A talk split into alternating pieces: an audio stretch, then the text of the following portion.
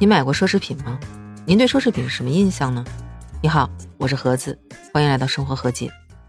其实对现代人来说，奢侈品已经不算什么新鲜事儿了。奢侈品价格贵，但是质量好，设计也很不错，加上品牌附加值高，拿出去很有面子。所以有些经商的人，或者是需要经常应酬的人，家里多少都会准备几件奢侈品。虽然说这几年疫情，大家经济条件都不是很好，但是在德勤公司今年刚刚发布的奢侈品全球力量报告中，去年中国占全球奢侈品消费市场的份额就达到了 30%， 甚至都取代了瑞士，成为了全球第一。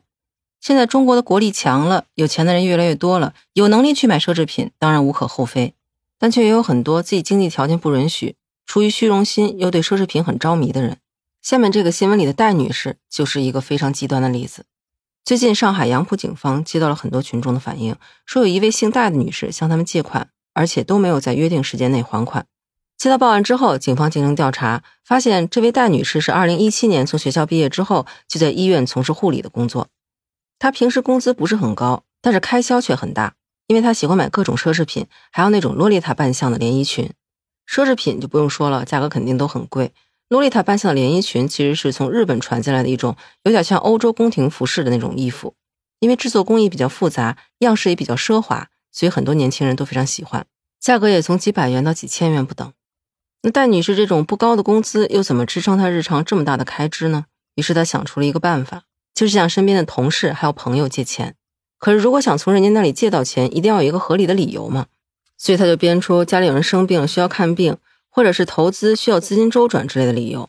也许是因为人缘好，也许是因为人家太信任她了，所以她借到钱少则2万块钱，多的甚至能达到30多万。俗话说欠债还钱，那借了钱就一定要还嘛。但是因为戴女士已经把所有的钱都挥霍掉了，手里又没有钱，怎么还呢？当借她钱的人催她还钱的时候，她就编出各种理由继续搪塞，心里的小算盘打的是能拖一天是一天。那就这么拖来拖去的，就把警察给等到了。新闻的视频里，当警察刚刚看到她，问她是不是管同事借了很多钱的时候，她居然矢口否认，说没有啊。可是在铁证面前，她没有办法抵赖。在民警再次问她你骗过吗，她只好把事情全盘托出。而当民警问到他一共骗了多少钱的时候，他依然含含糊糊地说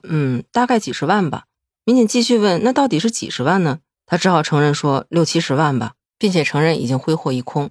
但是在整个的过程中，他依然没有认识到事情的严重性，还口口声声说我只是向他们借钱，还给他们就是了。而目前这位戴女士也因为她的贪婪和无知付出了代价，杨浦警方以涉嫌诈骗罪将其逮捕。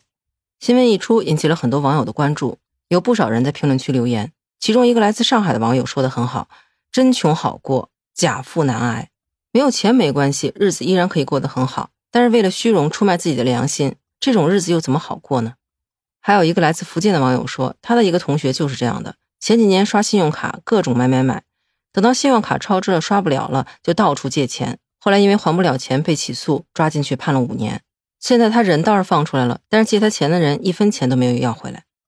为了虚荣买奢侈品，把自己送进了监牢，这样的事情确实让人觉得不耻。这所谓的虚荣让他们既丢了面子也丢了尊严。更惨的是那些被他们欺骗了的朋友和同学，而正是因为有了这些狼来了似的人，才让善良的人们开始怀疑自己的爱心，让本来可以很亲密的亲友关系变得芥蒂重重。这是因为虚荣去骗别人钱，但是您知道吗？因为虚荣也有很多人被骗了钱。有很多喜欢买奢侈品的人都知道，在网上有很多海外代购奢侈品的店铺。长久以来，很多人都觉得在海外代购奢侈品比在国内买要便宜很多，因为不同品牌在不同国家的定价不同，再加上国外有很多奥特莱斯的打折村，国际商品的折扣幅度都相当的大，所以有些时候他们会盲目的相信有些人有特殊的渠道可以拿到便宜的奢侈品。而有些犯罪分子就是利用大家这种心理，编造出一些假象，用高仿货来骗钱。比如说在网上就有这样一个案例，这个案例里的犯罪嫌疑人先是编造自己在2013年的时候到日本去读研，而且他现在就住在日本，可以帮大家做奢侈品的代购，并且把这个消息发布到了朋友圈里。为了让大家相信，他还在网上买了定位造假的设备，把自己准备发到微信上的视频还有照片都加上了当地高级购物中心的定位水印，把自己打造成一个靠谱的带货人设。而在他这种精心的包装下，有很多微信好友就相信了，开始将他购买所谓的海外产品。而这些所谓的保真的海外奢侈品其实都是一些高仿货，为了让买家觉得是真的，在收到高仿厂家所制作的货之后，他还故意拖一个星期再发给买家，让对方有一种错觉，觉得这个货是从日本邮寄到国内之后再邮寄到他手中的。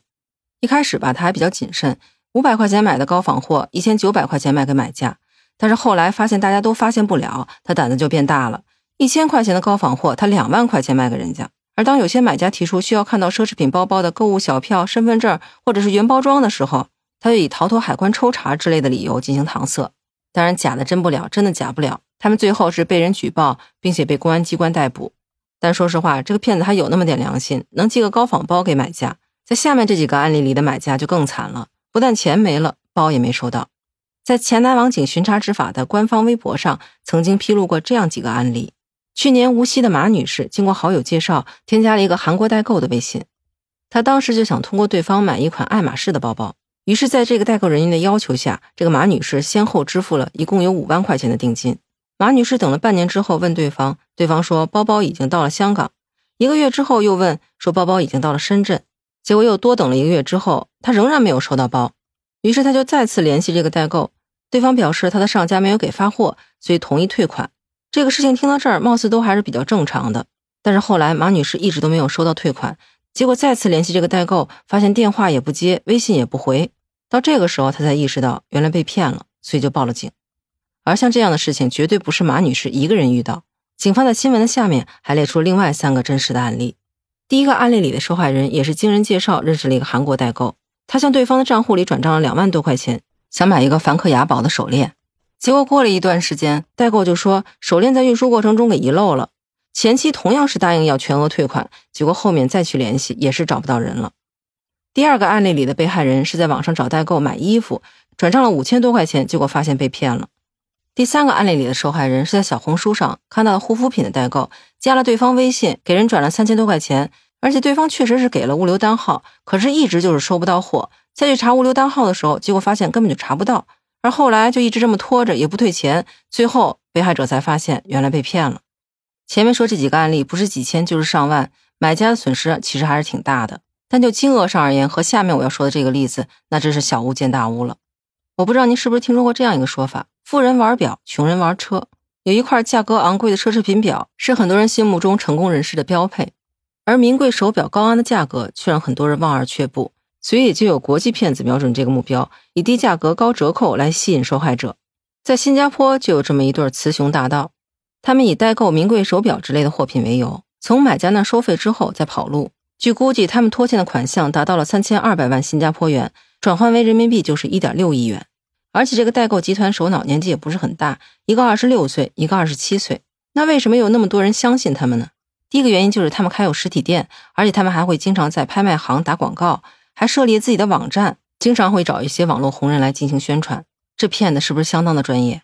但另外一个最本质的原因就是，受害者看重的是他们商品的价格比正品零售价格至少要便宜10%，而且他们中的很多人不希望在专卖店的等候名单里等太久，因为某一些型号受人追捧，所以一直都是供不应求。如果没有现货，柜台的工作人员就会把买家的信息加到等待清单中，而在这个等待清单中的人，有的需要等几个月，有的甚至需要等几年。买奢侈品的渠道除了代购市场以外，还有二手市场。比如说北京的贾女士今年就在网上公开发布了自己的一段遭遇。她说在2018年的时候，她通过一个二手交易网站认识了一个身在南京的代购王女士。那段时间她通过这个二手平台在她那儿买了很多闲置物品，觉得性价比还不错，所以1年之后她就添加了她的微信，而且通过微信转账的方式她也跟她交易过几次。最后一次正常交易是在2021年的8月，一共是花了3500块钱。那经过了这么多次金额也不是很小的交易，贾女士就对这个代购产生了信任，因为这个代购经常在朋友圈里晒和各种明星的合影，看起来家庭也非常的幸福，而且经济条件看起来也蛮好的。因为她经常做一些奢侈品的代购嘛，所以有些奢侈品也经常是闲置转卖，有些时候几万块钱的衣服穿一次就便宜1半转，所以有很多人喜欢买她的二手。而在今年年初的时候，贾女士看上她发布了一个奢侈品包包，希望能够买来做新年礼物，所以她先是给她转了3万块钱。之后这个代购又告诉她，她家里还有好多二手奢侈品想便宜卖，而且价格非常的便宜。喜欢奢侈品的贾女士就心动了，所以在之后的几天里，她分别通过微信和银行卡给她转了 16.4 万元。这要说这贾女士确实是有钱，买包就能花十几万。这个代购王女士当时也答应明天就给她发货，可是到了第二天，贾女士却突然联系不上这个代购了，所以过了一天之后，她就报了警。后来经过调查发现，原来被骗的不仅仅是贾女士一个人，除她之外，还有身在武汉、东莞、贵州、深圳的另外4个人，而被骗的总金额一共是 33.52 万元。所以如果想买奢侈品的话，最好还是到正规品牌、正规店铺去购买。代购和买二手虽然说可能有一点点小折扣，但是有些时候难免遇到这种利用别人贪小便宜的心理来达到自己不可告人目的的犯罪分子。到那个时候再后悔就晚了，何必贪小便宜吃大亏呢？您说对吧？那说到这儿，不知道您对买奢侈品这件事儿是什么看法？您曾经选择过什么渠道购买奢侈品呢？欢迎在评论区告诉我您的看法。如果您喜欢我的节目，欢迎订阅、评价专辑，也欢迎加入盒子的听友群，可以在那个绿色可以聊天软件中搜索盒子的拼音88688就可以找到我了。期待与您以另外一种形式聊天。最后，非常感谢那些给我以往节目点赞和评论的朋友，您的支持是我前进路上最大的动力。那这期就到这里，感谢您收听生活和解，我是盒子，咱们下期见，拜拜。